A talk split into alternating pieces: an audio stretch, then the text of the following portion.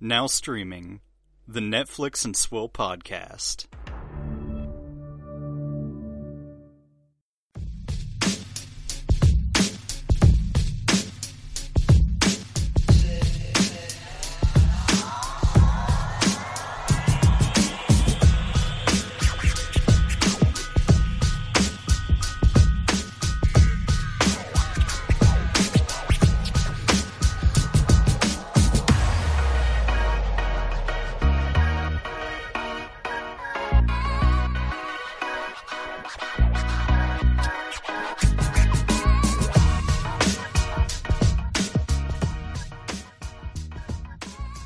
Hello, ladies and gentlemen. Welcome to the Netflix and Swill podcast, your source for Netflix news, reviews, and booze. I'm a very sleepy Caleb. And I'm Giles Brunson. And I'm Zep Brannigan. Kip, show them the medal I won. Uh, you're a sleepy boy. Why is why is such things? Why? Oh, Jesus. I was, uh, sacrificing my body to try to, uh, appease the, the masses of our listeners. Um, basically, I fucking, I worked a lot this week and, uh, was very, very busy. And, uh, you know, had to maintain my regular sleep schedule to be functional at work. So, uh, being that I didn't work today, I, uh, didn't sleep so I could marathon, uh, Never Have I Ever, and then went to, uh, visit my mother for Mother's Day all day today, Yeah. and uh, tried my very best to socially distance. I was telling you before we started rolling that uh, this is the busiest time of the year if you're uh, a Brennick because uh, today is Mother's Day. Today is the, the day we're recording Mhm. Mother's Day.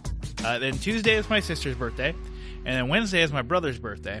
Uh, and I also inherited Ashley's dad's birthday on uh, Monday, so I have four solid days of uh, of family events. And by family events, I mean I have to call each person except for Ashley's dad, who we are going to visit and properly socially distance, especially because of uh, uh, reasons.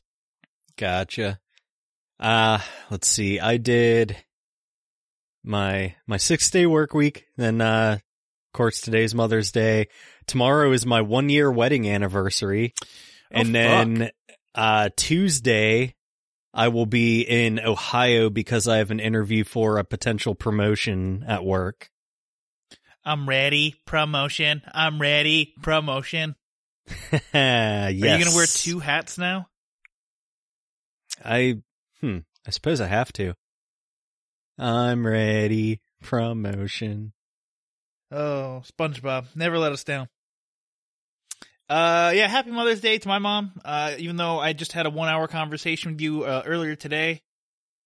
Uh, you you don't need to hear this again, but uh, I need social clout amongst my peers, uh, so they know that I care about my mom because I announced it on social media and other things.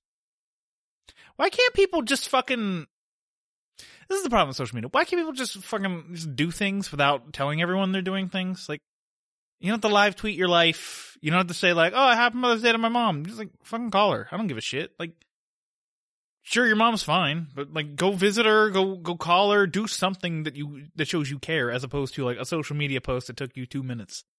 I deleted Facebook, uh, and now I just do things without having to make a big spectacle of it, and it's uh, wonderfully liberating. And Yeah. no sooner do I do that than uh, fucking Gerald's trying to get me to get back on the network because he's making a, a group chat for patrons of his show. Huh? and wanted me to participate. And he's like, just join Messenger. I fucking, I tried to sign up for just Messenger last night, which you apparently can't do. like you have to just make a fucking full profile. That's stupid. And, uh, like it's apparently changed a lot since, uh, I had made the Facebook page that I had. And I was like, I d- literally don't know how to do this and just quit. oh no, you're getting to that age. Yeah, I'm uh I don't know. I'm gonna have to start like getting my nephew to fucking program my TV remote and shit. Yeah, you have to actually you'll have to get Fabiola to do it. Yeah. How do I put this PlayStation points card onto my system? Oh, that reminds me. Uh, we're we are on uh day ten of the month, and Dan still does not have his debit card that expired uh, at the end of April. So, hooray! Motherfuckers. Uh, I'm very excited. I I couldn't find it in any stores, and I don't want to go to any stores hmm uh, looking for stuff because um, I think it's important to socially distance yourself. So I did manage to find online the uh, thing that I was trying to get Vanessa for our anniversary. So a few uh, a few Christmases ago, I got her Animal Crossing for the 3DS, hmm and uh, she started getting back into that. So I got her the Switch Lite and uh, Animal Crossing New Horizons. There you go. So now we can play that together and join the international sensation. Go be friends with Corey on uh Nintendo because he keeps bugging me to play Animal Crossing, and I'm like, I fucking don't like Animal Crossing. I can't stand it. Like I already have Yeah. control. I already have like tough times controlling my real life. I can't control uh my fake life with a bunch of animals. so so go go talk to him. Be like, yo, dog, give me your Nintendo Network ID. I don't know. I really, uh, I'm, I'm excited to try it out. I really enjoyed, um, I guess it wasn't the first Animal Crossing game. It was the first one in the United States, but the GameCube one was my shit back in the day. Cause I had two memory cards so I could make two towns and like cheat shit into my town. Oh shit. Yeah, because the way you would visit other people's towns is like you would put their memory card in your like in the number two memory card slot on your system, and then you could like travel into that town. That reminds me, I'm waiting on Final Fantasy Crystal Chronicles to come to a platform of any kind. Because that was announced last year, and the remaster got pushed and pushed and pushed, so I have no idea when it's coming out now. But uh Hmm. that that fucking game slaps. Or at least it used to. We'll see if it still slaps. I don't know. I'm just uh hoping that like sometime within the next year, two years, eight years, that uh fucking Subnautica Below Zero releases on PlayStation. Never gonna happen. Probably not. Uh, that game's been in early access on Steam for like two or three years. Uh, the last thing I have to banter with is that we finally moved offices, and I now have a standing desk. So Hooray. uh, I stand two uh, just entirely for two days. Like my uh, Tuesday, Thursday, when I'm at the office, I'm standing. Uh, my uh, the shoes that I have are not built for that, so uh, uh, my feet wind up hurting, and then my back hurts because I pulled landscaping duty. So then uh, I complain. Like I, I did it on Tuesday, and then I passed out at nine o'clock like a fucking psychopath. So that was wonderful. Thursday it was much better, but also Tuesday was you know making sure everyone was hooked up, monitors were hooked up. You know uh, everyone had all their stuff, carrying stuff. It was uh, an exhausting day from a physical Yeah. perspective, and then uh, also doing payroll, which uh, is exhausting from a mental perspective because dear fucking sweet Jesus, is everyone I ro- run like they're they're just the stupidest people. I'll have to look into getting a standing desk whenever I move because I really enjoy that that powerful deep breath standing up energy. Yeah, right. But uh, I I will have to get some comfortable shoes because uh, pretty much the only footwear that I wear anymore is my cowboy boots, and those are made for walking Because and that's just what not standing for a, a long time.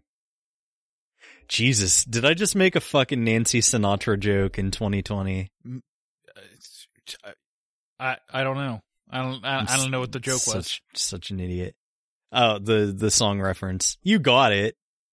You said the Oh, next see, I, thing. I I know like a hundred different people who have done a cover of that song, so I have no idea who the original person is to have done that. Pretty song. sure it was Nancy Sinatra. Mm, Let's let's find out, shall we? Uh, yep, Nancy Sinatra. I'm real proud of you. Yay. Remember when Jessica Simpson did a cover for that for the Dukes of Hazzard movie? Oh yeah. You remember Jessica Simpson? Sure do, because I remember her her her. sister Ashlee Simpson. and when she sang Old Man River on SNL. Yeah.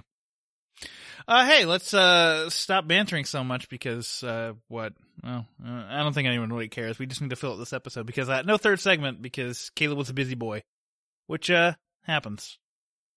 I can't fault him for working hard, but I can't fault him for hardly working.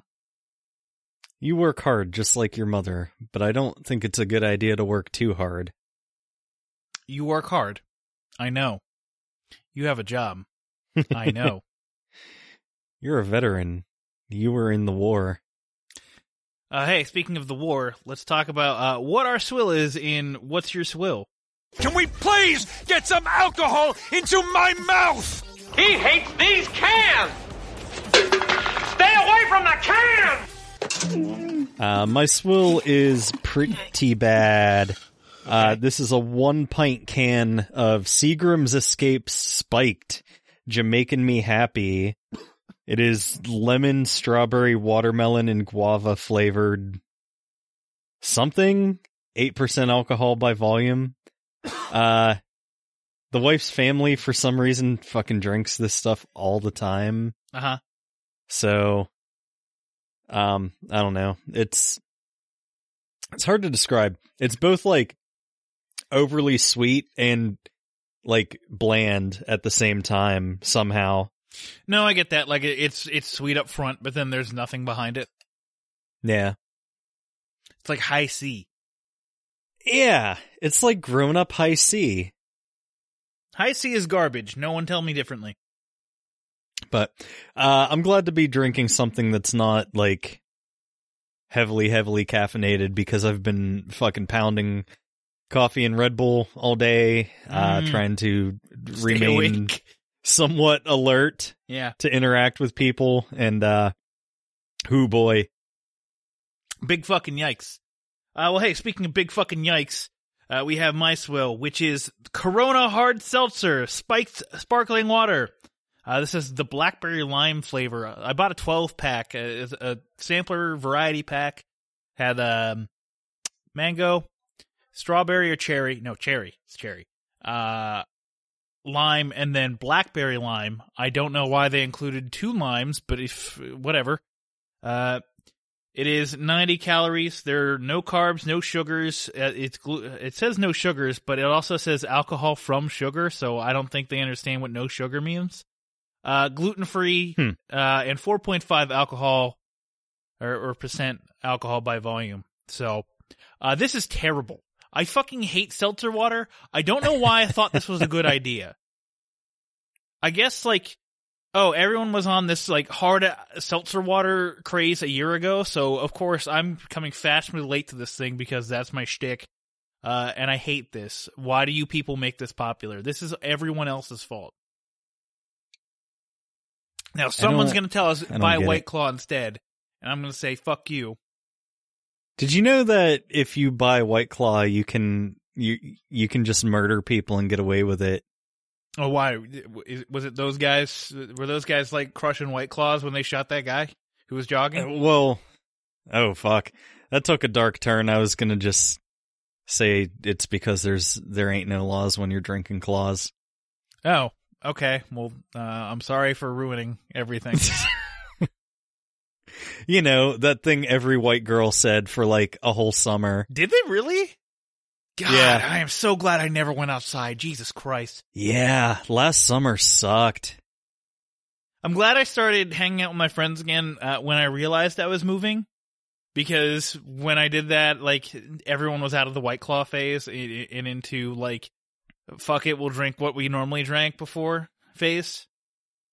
It was nice. Also, I Yeah. didn't go to bars still. I, I went to, like, house parties and shit. So, You know, I haven't gone to a bar in a really fucking long time. All I've wanted to fucking do ever since coronavirus happened is just fucking go to a bar, have a fucking pint, and just sit there and bullshit with strangers. yeah. It's like, and I know I uh, like I'm not going to do it when everything resolves. Like, I just want to do it now because I can't. Yeah, that's fair. But anyway, um, speaking of uh, uh, frustration, let's go on to news. Oh, shit, it's mail time. Fucking Nicolas Cage uh, got cast to play Joe Exotic in a series based on uh, the events foretold by the Tiger King prophecy. Yeah. Uh, I think this is for CBS television. It's not a Netflix thing, but Okay, so it's complicated. It's done by S- CBS TV studios. However, it's not like it's being shopped around. Uh, also, the key Hmm. point to know here is that this is from the American Vandal creator. So I can tell you right now, this will never come to Netflix. right. But otherwise, yes, uh, it's it's. I wouldn't be surprised if it's a CBS All Access thing, but uh, we'll see who ponies up the most. Oh man, is it's perfect casting. There you are just got the options. craziest actor to play the craziest person ever. There are two options. You either get Nicolas Cage or you get David Spade in his best role to just basically like rename himself Joe Exotic. That's Yeah. that's really it. Dust off the old Joe Dirt wig. Speaking of which, how was he in Father of the Year? Because he was basically playing Joe Dirt in that, right? Did you watch that? And I was like, oh no, never mind. I don't want to see What? that. What was Father? Oh, that was the oh that movie. I vaguely remember that. Um, forgettable, I guess. Okay, well then maybe maybe Nicolas Cage is the correct way to go. Yeah, Isn't this gonna be I like the f- forgot about that movie completely. Isn't this gonna be like the first time he takes like a major television role? Like I, I feel like he's so. only been like in movies and maybe like one-off spots in television, Yeah, which seems weird because it's like you need money because you have tax problems. Like why wouldn't you like settle down for a series that will pay you millions of dollars to just have work? Oh fuck! Now I'm looking at the IMDb page for Father of the Year, and just like random snippets of this movie are coming back into my awareness. It's, it's you and uh, Davey uh, having having flashbacks. Uh, you, this is this is your fa- this is your father having a heart attack while you play the harp. Oh shit! So yeah, that's a a show that exists. Sure is. Uh, to segue from your original segue, which is frustration, uh, Ricky Gervais has signed an overall deal with Netflix, uh, and Afterlife has been renewed for a third season. Dear fucking God, please end my suffering. Somebody. I, I don't want Vanessa's this. into this show. She was she was watching it. I don't know. It's uh, the characters are charming. Like I'm obviously neither of us are Ricky Gervais fans, but Not even a little bit. I mean the show itself, like the the structure and pacing and everything, and the stories, it's, it's fine. It's a fine show. I I think it's a, a decent idea for a show. It's just it stars Ricky Gervais. Like if it literally starred anybody else, with the exception of maybe Jake Johnson, I would probably watch it. But it stars Ricky Gervais. Adam Chandler. This is my show Afterlife. I would. I, it's dude, about me uh, going about my business after my wife died. dude. I would totally watch Adam Sandler do that. Come on, get out of here.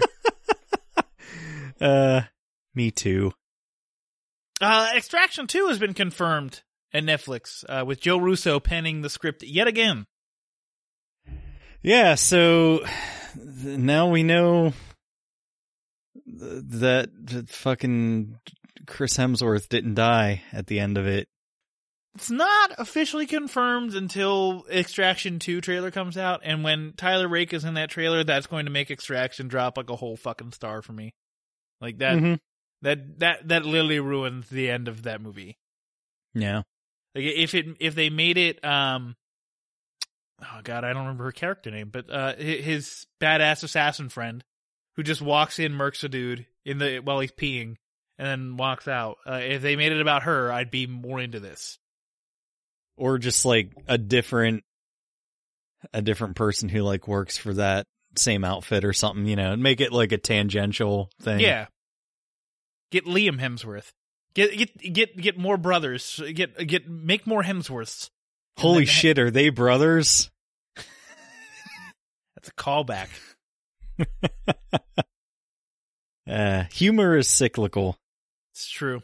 I don't know. Um, we'll we'll see. I'm I'm withholding judgment on what this sequel could be until I see a trailer or see like confirmation that Chris Hemsworth is reprising his role. Because whenever that's the case, I'm going to fucking hate this. Yeah. Humor is All right. Uh, and the final piece of news goes to those of you who sail the seven seas. Uh, Netflix has changed their VPN policy. So general gist is that before you could connect to like a different country's VPN, like, like through a VPN. So like, let's say, uh, you're from Australia and you want like the Netflix US client, uh, and, and all the stuff on there. You could, you could do that. Uh, now Netflix has changed it to where only things that are available globally are going to be able to be watched through a VPN at all. So like it doesn't matter what country you're connecting in, it, it will recognize that you're, you know, connected through a VPN and then just basically just supply you with Netflix original shows. Hmm. And they say they did this because you wouldn't be able to access your own catalog. Like, if you connected to a VPN and still were trying to browse, like, your home country's catalog, you wouldn't be able to do that because it would just be like, ah, we don't know what the fuck to do. Uh, uh, uh like, apparently Netflix got confused. ah, the French Netflix client. So uh, that's their excuse. Whether or not this is actually like an, an attempt to combat people spoofing where their location is in order to access Yeah. different clients. Uh, I uh I feel like this is more likely to just uh cause people who want to do that to just skip that step completely and just fucking download the shows that they want to watch. yeah, they're they're just gonna move to piracy, and it's fine. Yeah. Like that's fine to do. Like, I, I I don't I don't pretend to know how much piracy is like a a, a thing for some people. Like, uh, I I do it every now and then. Uh, but eh. I used to do it a lot and then I became an adult who could afford things. Sure, I, I but like it, I typically pirate things that like I'm unsure of, and then if it's something I like, I will go buy it. Like uh, Yeah. Annihilation, uh, I pirated that for us because we uh, it was out of theaters by the time we tried to do a review of it. I turned it turned out I liked it, so I bought the Blu-ray. That's how that works. Yeah, I don't know. I um I'm not against paying for anything, you know, when it comes down to it. It's just that like I'm not going to pay like an unfair price for it, you know. Right. Like uh I don't know. If You you if mean like twenty dollars for something that releases on on demand? Be- because they can't show in theaters. I mean, I definitely rented Trolls World Tour. You're you're you're twenty dollars in that one hundred million, huh? Yeah, I um I don't know. It's fucking costed two movie tickets. Yeah, no, that's fair. I I honestly don't think the VPN policy is going to change much. I still feel like people are going to pay for their Netflix. It's just they're going to pirate things from other client, like that were on other clients. Unless like Yeah, they were pirating for specifically one thing, in which case, okay. All right. Let's uh talk about future things that uh, people will download in downstream. Baby, I can't control the internet. That's my favorite line! Let's be real here. I don't think anybody's like illegally pirating any of these things that are coming up. Like, I would not go to jail for either of these things. Let's let's be clear.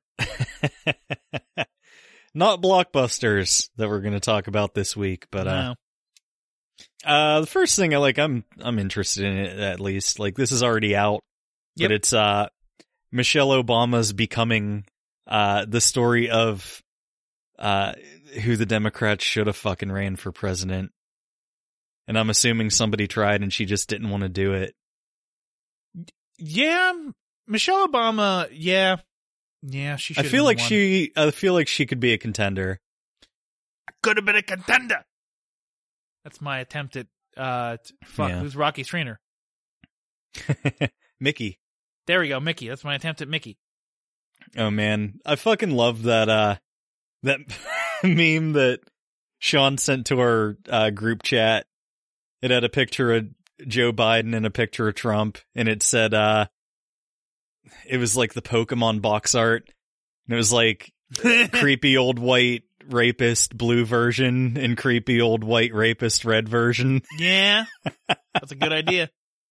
Great meme. Great meme. Whoever had that. Um, I don't know. It, it's this looks documentary, and that's like my least favorite thing. Real life depresses me as an as it is, so I don't need more documentaries depressing me. This seems to actually be like uplifting, so like there's some merit to it. Yeah. But I don't care. Yeah, I feel like uh this is going to be a big um thing like a probably a decent amount of people will watch it just because it'll remind people of a time before Trump. Yeah. So, I wouldn't be surprised if Netflix releases something like, "Oh, we project this will be viewed by 50 million people."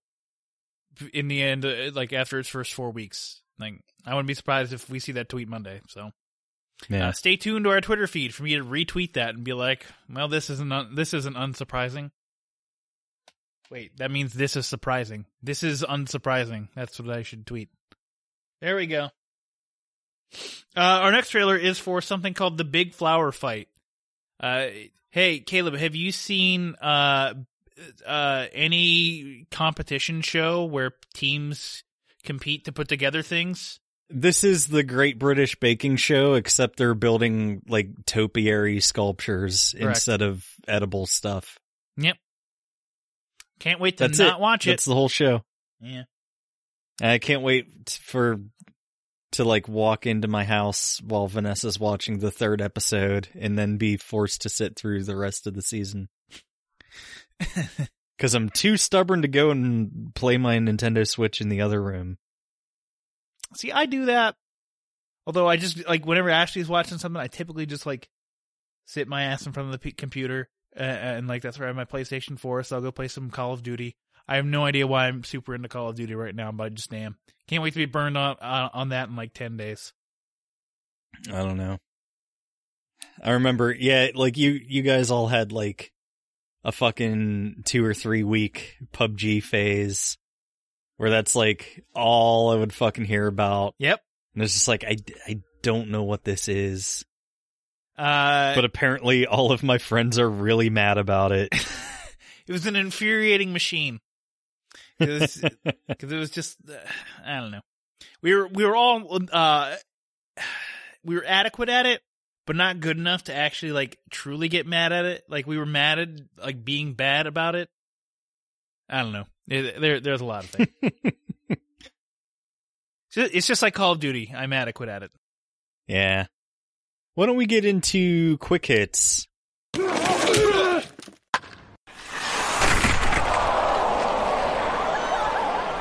This is gonna. This is just gonna be uh, uh me describing my Call of Duty games.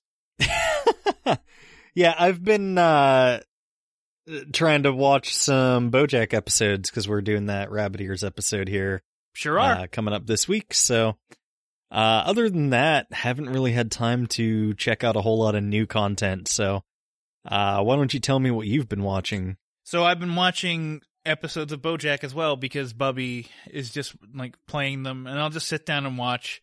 And there'll be episodes where I'm like, oh, it's this ep- it's this episode. Like, uh, I don't want to get too much into it, but season four got some fucking bangers. Yeah, I don't know. It's been fun visiting seasons one and two again. I forgot how much the show really grew into itself Yeah. after like the third season. Well, yeah, it, it basically started as like I don't want to say generic a- animated comedy, but it started off as like a very standard animated comedy, and then it morphed into uh, an exercise into hu- the human psyche. Yeah. Or the horse psyche, as it were. Yeah, a- the anthropomorphized psyche. Uh, I also finished Slice Monos. Uh, it's a good show. I'll probably continue watching it. uh, my, my frustrations over episode whatever it was are n- now gone. How'd you like the fucking siege episode where they're like raiding the compound or whatever? Like the the giant like action set piece that they had Oh, yeah. towards the end of the series. Oh no, it was great. It was pretty great. So there's that. Uh, I don't want to talk too much more about it because like I'd be getting into spoiler stuff, and I don't want to do that to anybody. Just just watch Los Sure. Manos. Uh, then I watched uh, ten minutes of this episode two of Queen Sono, and I couldn't be fucking bothered to watch more of it. Uh, her her man in the chair or man in the van, uh, is the worst actor I've ever seen. He's so bad, and because he is the man in the chair, uh, I, I I can't I can't stand it because like there's more interesting guy like we had Micro in Punisher, we had uh fucking Tom Arnold in True Lies. Like there are so much better versions, and this guy uh says nothing funny, uh brings nothing like says things we are already seeing on screen. And is delivering them with the most wooden tone I've ever heard. So I can't take it anymore. Uh, I'm done so with he's Queen he's no oracle. No, he's no oracle. He's not paralyzed in any way, shape, or form, or a woman. so I, I am done with Queen Sono. I, I, I can't, I can't take it. Uh, then I watched uh, a new Netflix original movie, The Half of It. Uh, this stars uh people. In fact, like, is there anybody of note that actually stars in this movie? No, they're all like relative unknowns. Uh, but it's basically Cyrano de Bergerac again because we have to keep just farming this story for Netflix. Just make every Cyrano de Bergerac kind of movie. Um, I think it's okay. Uh, it would be better if two things didn't happen. Uh, one, this basically has a five minute montage of two people stalking a girl to find out everything about her. Now, I'm a cyber stalking is kind of like eh, like it's a gray area, but I'm more okay with it. This was like physically stalking this girl around town, seeing where she goes, trying to strike up conversations about that. Uh, also, it's the Cyrano de Bergerac story, so it's like in a modern setting. I don't feel like, yeah, I, I feel like with catfishing, we we've become more cognizant of people's feelings about, you know, uh, being fucking lied to, saying people are someone, but then they're a different person. Uh, and then the third thing because I said originally there was two things, there's three things. Uh, the resolution of the story uh, feels super forced, and uh, it, it could have been handled much much better uh, than it, than it was. That said, there's still some charming elements. Uh, it's it's pretty funny. I wouldn't go so far as to say it's like a laugh out loud riot, but uh, you could do worse than this movie on Netflix this year, uh, as I will soon get to. I give it three stars. Okay. Uh, the next movie I watched is Dangerous Lies. This stars Camila Mendes, who I had no idea who that was, but they were marketing it as like, oh, this is a big star, Camila Mendes. So I looked it up. She's Veronica in Riverdale. So there's there's their lead actress is a CW actress. That said, uh, I think she's actually pretty good in this movie. Uh, also, uh, too good for this movie is the cinematographer, uh, who goes by the name. Oh God, I don't. Why didn't I write it down? Ronald Richard. Uh, Ronald Richard, there's a, a, a five minute sequence at the beginning of the movie that is shot like a fucking masterpiece. I'm not, fu- I'm not kidding. If you watch anything, watch until four months later. When it says four months later uh, on the screen, Mhm. stop watching. Like, a- and just watch the, watch the way the camera moves for that, for that first part. It's, it, it's actually impressive. I want to see this guy on like a real project. Uh, that said, everyone else is fucking terrible at acting, especially Elliott, Elliott Gould, who I have to call out here because he is in the movie for about 15 minutes and he is fucking sleepwalking through this role. It, he is so monotone. He has no emotion to anything he's saying whatsoever. He's just existing for a paycheck. And then I get it, like the guy's like 80 something. So I understand that he's, you know, mm, he can't act the way he used to, but he's sitting in a chair the entire fucking, he's doing it, he's pulling a Cameron Mitchell. He's fucking sitting in a chair, fucking try something. But at least Cameron Mitchell tries. This guy doesn't try. And I'm very upset by that. Uh, also, the writing is atrocious. Uh, the writing is just uh, dismal, Terrible. Uh, that said, uh, Camila Mendes and the cinematographer uh, raised this movie up quite a bit for me. I actually gave it two stars, but like, you're not watching a movie for cinematography. Typically, if you're one of those people, and, and that's like the one good element, I, I'm sorry, what the fuck is wrong with you? So like you're you're watching it for her, and I don't think she's good enough to carry the movie, a la like a a Daniel Day Lewis in There Will Be Blood which apparently is a t- Paul Thomas Anderson film, and I didn't know that. So it's technically my favorite Paul Thomas Anderson film because I've never seen any other t- Paul Thomas Anderson films. Uh, there's that. So yeah, that's uh, all I watched this week. All right. Well, I suppose, uh, why don't we hop into a quick break? And when we come back, we will talk about our main review for the week. Uh, Never Have I Ever, which is a new, uh, situation teen comedy show. So stick around. I don't want to hop into a break. I want to Charles Bronson jump through a window and shotgun some guy into a break. Let's, uh, see if our buddy's gonna eat that sausage into a quick break.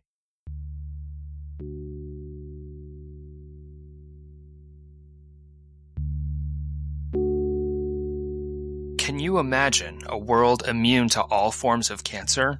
Ladies and gentlemen, the time has come for our fourth annual live stream for the cure. And this year, we need your help more than ever.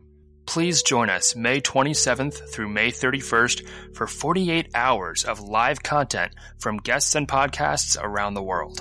We'll be aiming for our most ambitious goal to date as we try to raise $10,000 for the Cancer Research Institute. Please visit www.livestreamforthecure.com for more information on this year's event and how you can be a part of it. Together, we can make a difference. Welcome back, ladies and gentlemen. Dan, it's time to get into our main topic for the week the new Netflix comedy series, Never Have I Ever. Uh, this is the complicated life of a modern day first generation Indian American teenage girl, inspired by Mindy Kaling's own childhood. Uh, created by Mindy Kaling and Lang Fisher, uh, and starring Maitreyi Ramakrishnan. You're a brave, brave man. Possibly foolish too, but very brave. Hey, I think I kind of nailed that. yeah. Uh, give me a hot take. What did you think of Never Have I Ever? Uh, I like it. Surprisingly. Uh, you know, it's, we were, we were talking what? When, when was the last, what was the last teen bullshit thing we just did? We just did something. I can't remember what it was. Or I, I watched some teen bullshit thing. And I was like, Oh, what the fuck? We did the, we did Let It Snow. no, it was after that, cause that was like six months ago. Yeah. And even that, like, had some charm to it, and I, I enjoyed parts of it. It. It was something recently, and I can't fucking remember a schedule right I can't fucking remember either. So like we, I talked about that. I'm like, I don't, I oh, it was uh, I am not okay with this. That was the, the teen bullshit thing. I, had- Oh, that thing. I could not connect with that whatsoever. This I felt much more connection to, uh, mainly because it is actually what is known as well written. It's surprising how Yeah. something that's well written actually connects with people who aren't the target audience. Yeah, the characters are endearing. Uh, like it is, it is well written. Um, it is like teen drama shit. Like I'm obvi- obviously not the target audience for this, Mhm. but I don't know. I've, uh, I've always been kind of enamored of Indian culture. So like, I don't know. It's cool to get something that's from that voice and, uh, I don't know, like, hopefully this isn't too spoilery for this point, but like there ends up being like a love triangle thing and like it goes exactly how you would expect from seeing like X number of other teen drama things. Right. But like uh it's still like well written and fun and endearing, even though it kind of lands pretty much where you would expect as soon as like they start hinting at what they're doing. Mhm. But uh still like I I did really enjoy this. So this is actually oh fuck. I'm looking at I'm looking at our main actress's name and I'm just like nah. Uh M- that is, Mm, uh, I'm guessing Maitreyi. uh? I'm just kind of okay. As as opposed to embarrassing myself, I'm just gonna call her M because that's the best I can fucking do. Uh, so if if for some reason you wind up listening to the show, uh, I'm sorry. I'm I'm not even gonna attempt to fuck this up.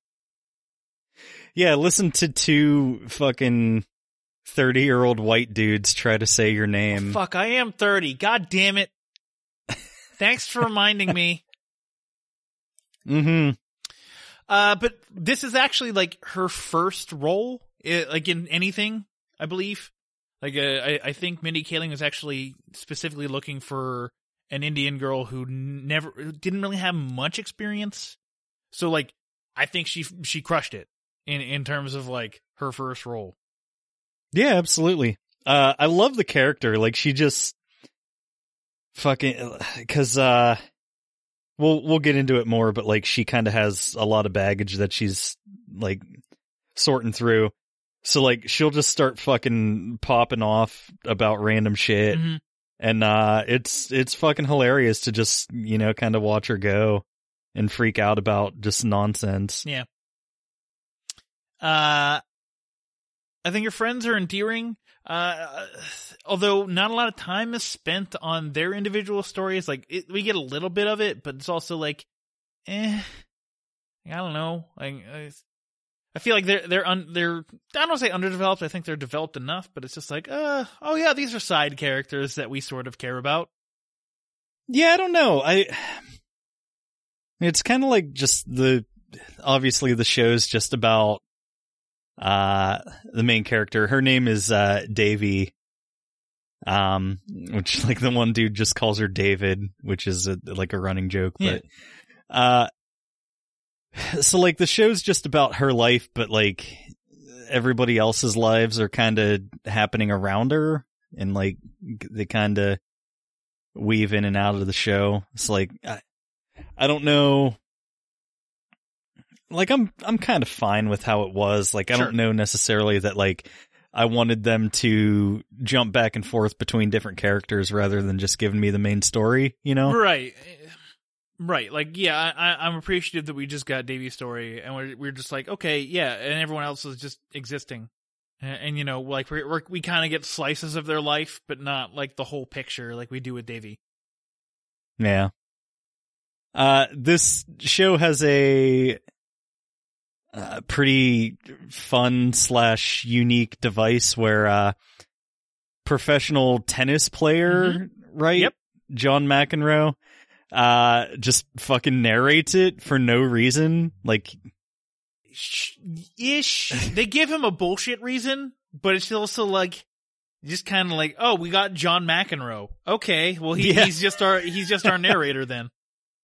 Yeah, cause like her, her dad was a big fan of him and then it's like for, for whatever fucking reason, he just becomes her inner voice.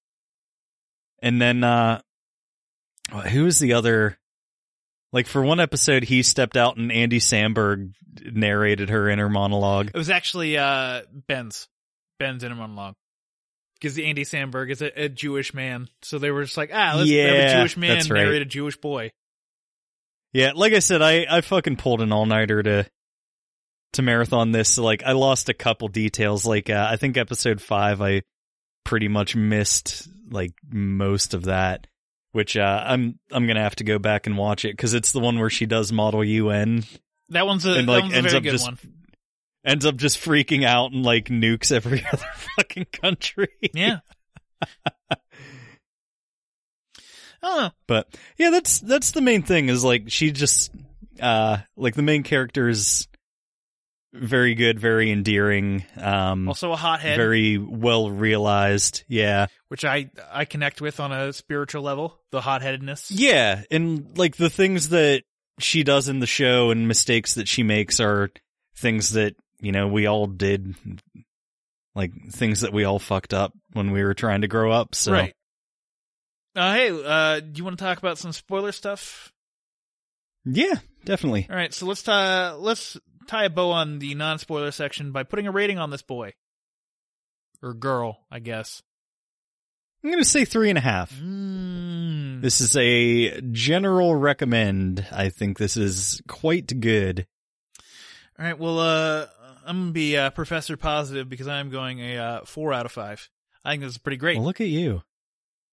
I think it does have uh, some quirks uh, that uh, I'm not all the way there on, uh, especially the John McEnroe part. It's just like, eh. Yeah. I get it. Like you got John McEnroe, you're doing something funny. Like I, I I get it. Yeah, I don't know. I think, um, see, my initial reaction was like, oh, this, I should probably just give this a four. Like it felt like a four, but like, I think the, uh, thing that kind of holds it back for me is just like that whole fucking, like, love triangle arc is like, I saw that a mile away Yeah. and, uh, just kind of generally not fitting in the target audience, but uh, there's there's a lot of really good stuff here. Yeah. Like it's a very high three and a half. That's the thing with our uh, rating scale too. Like we're we're running on tighter numbers than a lot of shows rate stuff on. So like I Yeah, we we could do a thousand point scale. We could do a hundred point scale. We could do a Yeah. twenty point scale. No, we do ten. Ten point scale. Period. That's it. All right, let's talk about the spoilers now. Let me just play the ending for you. No, no, I don't want to see how it ends. Okay, I could describe it. Um, imagine you're in a room. No, no, like- no, no, no, I don't want to know how it ends. I haven't seen the Uh, beginning. yeah, yet. but the ending is awesome. So if I could just Son play of a the bitch, this is what you always do. You always spoil stuff Uh, for me. no, I don't. And if I could just play the ending for you real quick, then we'll discuss that. Motherfucker, you always spoil everything before I get a chance to see Okay, it. you sound like a crazy person right now. all right. Well, um, I mean, I guess this isn't really a spoiler because they set it up super early, but like uh, a lot of the like what colors her decisions throughout, like what influences her and her motivations throughout is uh like eight months before the show starts. Uh, her dad passed away. He had a heart attack Mhm. in the middle of her fucking orchestra recital and just died. Yep. And, uh, like she just doesn't relate to her mom that well. So, Which eventually gets realized as we get further through the the season. Yeah. And uh like she keeps like seeing her dad or having like flashbacks to memories of her dad. Um I like this too cuz like a recurring thing is uh she'll just be in her therapist office and like talking about shit and like it's kind of comedic because she, you know, she takes this like good advice the wrong way and just says this outlandish shit Yeah. but also like it's destigmatizing like mental health issues because it's just you know like it normalizes it like she just it's a fact of life that she's just doing this and working on herself Yeah. Her, which is important her therapist played by Niecy Nash, who uh, is yeah consistently who is great my favorite parts of everything she's in. yeah I, I love uh it's one of the first few episodes but like she goes to her therapist like unscheduled and like Niecy Nash is, Nash is just like dressed really nice like she's going out on the town Mhm. and uh Devi's just like why are you hot and she's just like cuz I have a life I'm not just like here all the time Yeah. Yeah. It, yeah, well, that's like a, a ridiculous thing a, a teenager would say. Is like, oh, I have no idea what I'm Yeah. like. Oh, you're dressed up. It's like it's like whenever uh you're a kid and you find out that like other people call their parents dad. Like, no, my dad is dad. yeah. But who was phone? Yeah. I don't know. Um, you you talk about the the love triangle, and like eventually I saw that that was going to come up, but like initially I I assumed that like the whole thing with Ben, like I I didn't think that was going to get resolved in a season. Like I never thought like he would transform from nemesis to love interest at, through like the course of one season. I figured that'd be like a slow build up throughout the the entire show. Yeah, I don't know. Like it kind of, it kind of always had that tension there, but it was like more, more of like a seething hatred. Yeah, Uh, before like, um, which really like her, her mother's interference is what kind of kicks it off. Cause like, Right. uh, he, his parents are like, he's kind of a latchkey kid. Like he's very privileged, but his parents are just like never around. Uh, so like Devi's mom invites him over for dinner because he's sad, in her words, sad and lonely. Right. Uh, and I think that's kind of where Devi starts to realize that like he's a human being and like not just some fucking automaton that was placed in her way to fucking make her life hard. Right. Also, speaking of automaton, there's a, a robot sidekick in this show for some fucking reason. That that's where I lost the half star. Mm. Now You- that I think you're not a of fan it. of Gears Brosnan. Can't say I'm a fan. Uh, it's like the fucking. What it reminded me of is uh how I met your mother, the fucking robot from the Robin Sparkles music videos.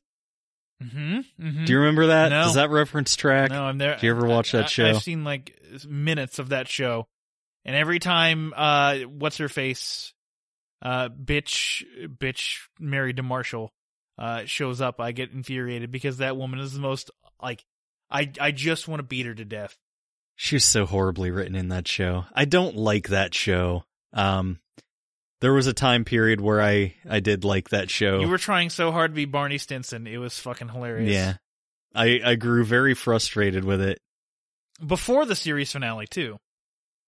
Uh, but yeah, basically like uh the one character they found out was like a Canadian teen pop star and in her music video she had like it was like the fucking Nintendo Rob robot that would just like dance around in the background in her fucking music videos for no reason. Hmm. It reminded me of that. I don't know. They gave Gears Brosnan a, a personality in episode ten, so uh, he, you know, he might get promoted to series regular. in fact, he's the new star of the show. Hooray. You've you've got me thinking spin-off series. I mean, why not? They're trying to spin off many things. Yeah. Uh, I think like the central conflict is like not actually between like Devi and Ben. It's actually between Devi and her mother, because like we eventually find out through uh Devi's repressed memories that uh her mother was basically like on the night of uh Devi's uh orchestra recital was just like can't deal with this girl anymore. Like she's not my daughter. All that kind of like horrible shit parents should never say to their kids or Yeah. around their kids or about their kids but it happened And that that kind of leads to a blow up where Devi's like, I wish that you would have been the one that dropped dad instead of dad, because dad actually liked me. yeah Uh, which is some fucking wild shit. And I've said stuff like that to my parents before and, uh, felt really bad about it. oh yeah we say things in anger that we don't mean like uh i can't remember anything i say in anger anymore and I, I just block it out i'm just like wait i said that i can't that's crazy that's how i get away with it I don't know why I said that. Uh, but, so she moves out of the house and goes to stay with Ben, but this is before any like real romanticism uh kicks off. Yeah. And she stays in the fucking, uh, oh, what the fuck was it? It's not the Grateful Dead. Uh, uh fuck, who is it? The Doobie Brothers That's room. That's it. The Doobie Brothers room. Yeah, it's just a fucking guest bedroom that is just like completely decorated in Doobie Brothers merchandise. Cause apparently they're a client of his dad's. Yeah. Cause he's what a, like a Lawyer? lawyer for, like an entertainment lawyer, like whatever function he would serve in that industry. I don't know. Yeah. He's a lawyer that works with famous people. Yeah, pretty much. So, um, uh, eventually Devi's mother comes over and is like, yo, I'm going to spread your father's ashes. We should have done this months ago, but you know, now is the time since, uh, oh, the main plot that we're, mi- they're missing is that, uh, they're potentially moving back to India because Aravid is, that, that sounds right. Uh, who is, uh, yeah, they're her uncle. yeah, uh, who is uh, Mohan, who is Devi's father, uh, his brother, uh, comes over and is like, "This family's undisciplined," and I'm just like, "Dude, you live, you're, you're a bachelor. Like, fuck off. Like, you don't get to, Yeah. you don't get to comment on anyone's family life, you motherfucker." Pl- like I love uh he's just like constantly giving them the sales pitch. Yeah. because uh, he's a uh, security system salesman. Number two in San Jose area. Yeah, and like all of their fucking like secret boyfriends and shit are sneaking into the house, and he's like, "Since I've been here, three fucking guys have broken into this house. Yeah. Like, you need to put put in a security system." Yeah, they're eventually like, "Oh yeah, you we're, you guys are moving back to India," and I'm just like, "I'm sorry, who the fuck are you to decide what this family does? Like, what Yeah. what's going on here? Like, maybe this is just like a cultural thing that I don't understand." Yeah, because also like there's uh an arranged marriage subplot. Ooh yeah, with Kamala.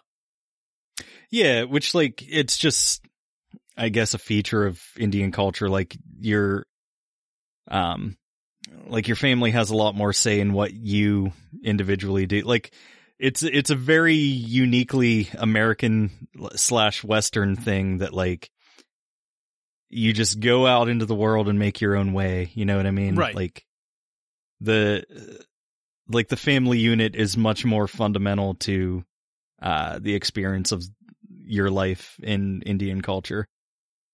As I understand it, like obviously I'm not uh from that culture, so Right. But yeah, yeah, that's that's the general gist I got too. So like, I, I as I find it just fucking bizarre and baffling. Like, like here it's kind of presented as normal, even though Kamala really doesn't want to go through with it. Like she's definitely taken to that Western value of not wanting to do it. Yeah, and like Devi's just not having it at all because she, like, her parents were immigrants, but she was born in America and had never, like, has never been to India, from what I gather from the show. Other than like vacations, Like- I think they took like vacations there over like the summer or something. yeah, Oh, but uh, back back to what I was saying. Uh, so they're gonna spread Mohan's ashes because they need to because he loves the beach. Uh, because he he's he's just one of those that uh the one of those immigrants that like loves America and just has like this golden roads like golden paved roads view of America. Like he he just loves everything about being in America, and I love that. But like, so they go to spread his ashes, and um, uh, Devi shows up and she's like, "Wait, don't don't start the fucking ceremony without me." But they can't hear her, uh, and that's when a Deus Yeah. Ex McEnroe shows up. John McEnroe with his powerful booming voice that he used to yell at fucking uh tennis referees. Uh, and then they reconcile and like, in quotes, reconcile. Like nothing has really been like all they just say is like I'm sorry to each other, and like kind of move on. So I'm sure like we're gonna have another blowout because nothing has really been resolved yet with between those two. Yeah, they um they definitely leave it open for a second season, especially cuz like uh the very final moments is like which we haven't even touched on this yet, but like uh so very early in the show like she has her sights set on the most popular boy in school and she's like, "Hey, listen, I know that, you know, somebody like you would never date somebody like me uh cuz I fucking uh my dad died and then I had a fucking psychotic meltdown and like was in a wheelchair for 3 months or whatever because I had some fucking psychosomatic thing where my legs just didn't work. Uh so like I know you would never date me but like what if we just fucking bone so I can punch my V card? I'd fuck me. and he's just like, yeah, sure, fuck it, whatever. Um, And- and you're then like, wait, what? obviously, like that never happens, and uh, like they actually kindle a relationship. Yeah. So It, that was one. That was one of the craziest moments. Was like when he was like, "Yeah, sure." I'm like, "Wait, what?" That actually like, and even McEnroe's narration's like, "Wait, what? That fucking worked." Dan, let's say that you're a single man. Oh, this is A what this girl is. just- this is Ashley's argument too. That he's a man Yeah. and he's horny. Somebody just walks up to you and says, "Hey, how about some duty-free sex? We'll just get it done and then go our separate ways." I- In what fucking universe does a single man who has the free time not say yes? Mm, You're not wrong. It's just like I. I know I'm not fucking I ex- wrong because it's happened. Uh, well, sure, but like I, I was expecting like no, and I'd be like, yeah, that yeah, that fits too. Like this, it, it fit, but like no also fit, And like that was, I think that's kind of the beauty of that is that no matter how it actually, you know, became a thing, it felt realistic either way. Well, and that was always like, I don't know, that was always kind of like my view slash strategy or whatever you want to call it uh, towards dating. Like, I'm not gonna fucking like play games and sit on shit. You know what I mean? If I'm into somebody, I'm gonna just like bluntly say it because then they can say yes or they can say no. And then in either case, I can just move on with my fucking life. And then there's me So- who who cared way too much and would never ask anybody anything. Fortune favors the bold. Yeah. Also, fortune favors those pursuing the recently divorced. Yeah, that's like fucking taking down a wounded gazelle. The fuck were we talking We were talking about, about? the, we were talking about Paxton. oh, yeah, cause like, uh, in the last episode is, uh, whenever that character, uh, Paxton, um, he kind of realizes like, you know, like this, this girl's cool and like this, this is for real and I'm interested in pursuing this. And Mhm. like his sister tells him like, you'd be a fucking douchebag idiot if you don't pursue it because she is cool and like she is sincere Yeah. about this. Um, so like he calls her to do that. And then, uh, during that is when, uh, Devi and Ben are, uh, sharing their kiss at kind of the culmination of their, uh, animosity turned, uh, budding romance. Right. So season two, it's gonna be uh whatever the fuck that other show we watched recently that had like the same love triangle in it. Uh, I have no idea what you're talking. I have no idea what show you're talking about. Wait, what? Ah, fuck. now I have to go to our. Why is why is everything so forgettable? There was something we just watched it like maybe two months ago. Oh, P.S. I, P.S. I still love you. Yes. I eventually found it. Uh which that actually was a good movie, but Hmm. yeah, it was fine. Hmm. I like the first one more. The the first one is infinitely superior. Is there anything else you want to talk about with Never Have I Ever?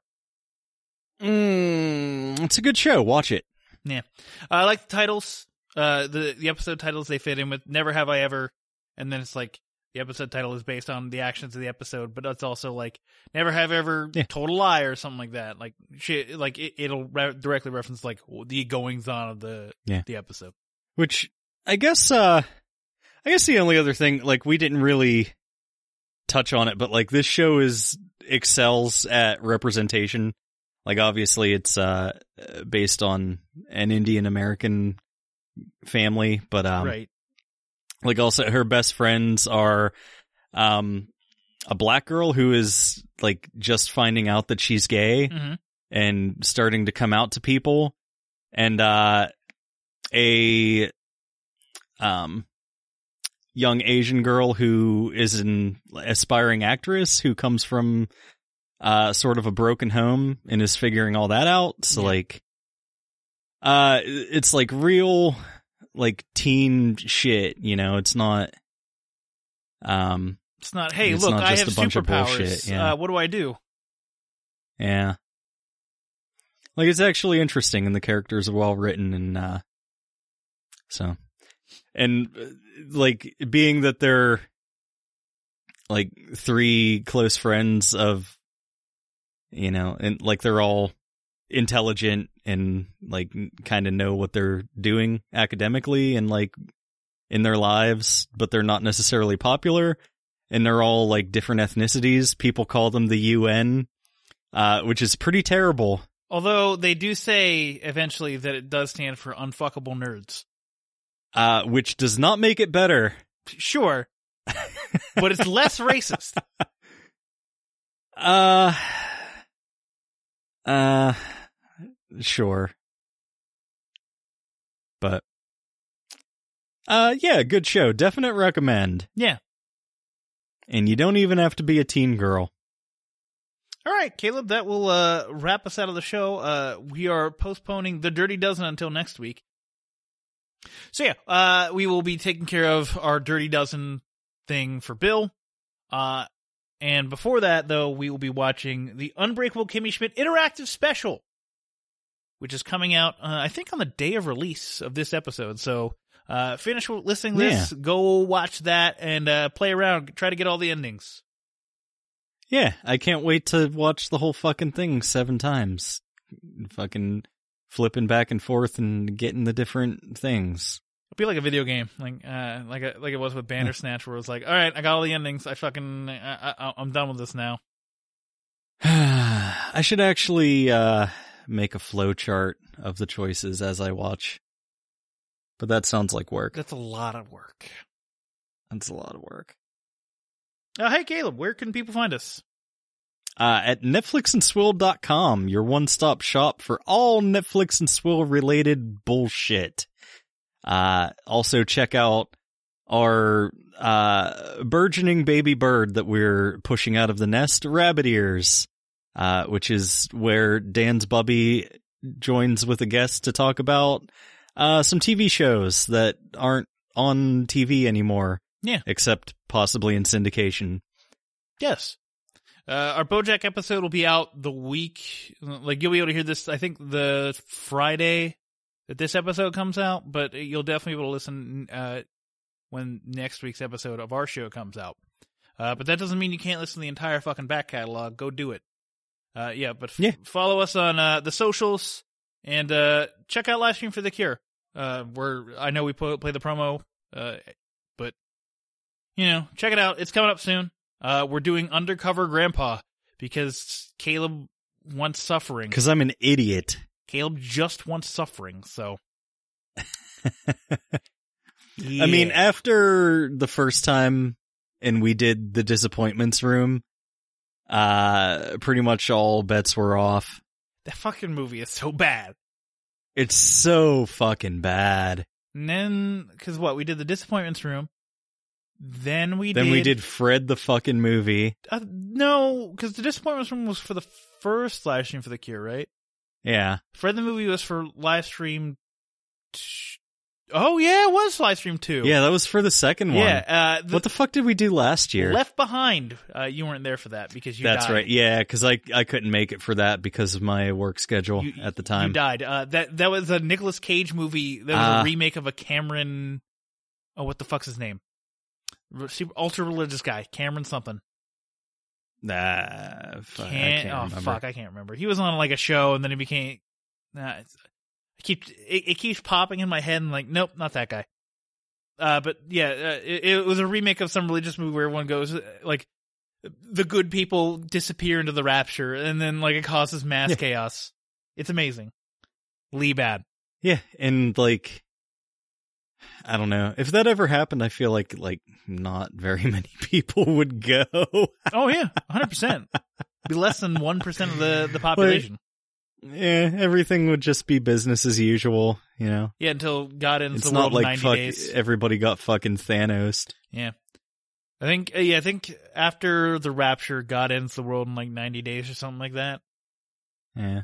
So, I mean, if that happened, I have a sepulcher, Yeah. which I would just wear around me the entire time. That's the on it. It says, and this is through Catholic dogma, so this works. So don't fucking te- test me, people. Uh, it says whoever wears a sepulcher will uh, enter the kingdom of heaven. So like I'm covered.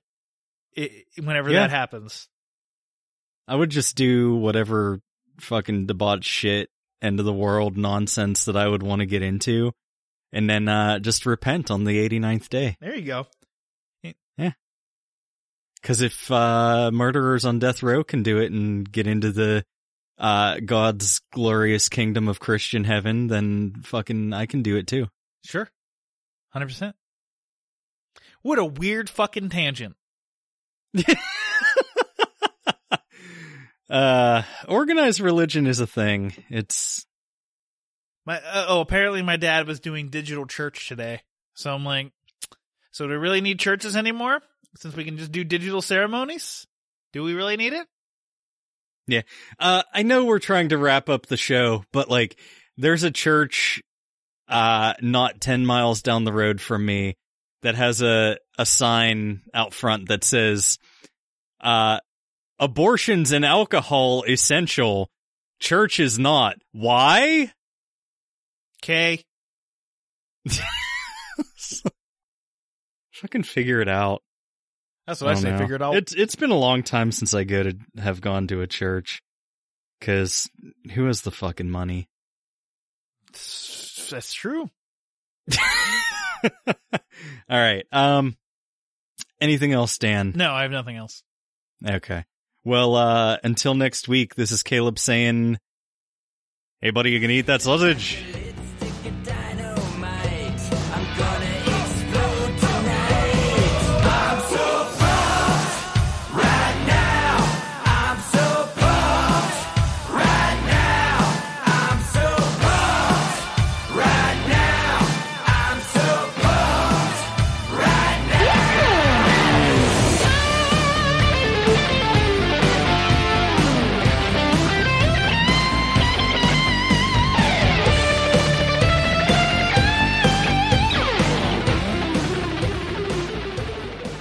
Netflix and Swill is an independent podcast. As such, we believe in the scrappy underdogs of the podcast world. If you're an indie podcast and would like us to run your promo on our show, please contact us. The little guys need to stick together. If you enjoy what we're doing, please consider leaving us a review on Apple Podcasts and telling a friend. The more we grow, the better the show will be. Thank you for being part of the Netflix and Swill family.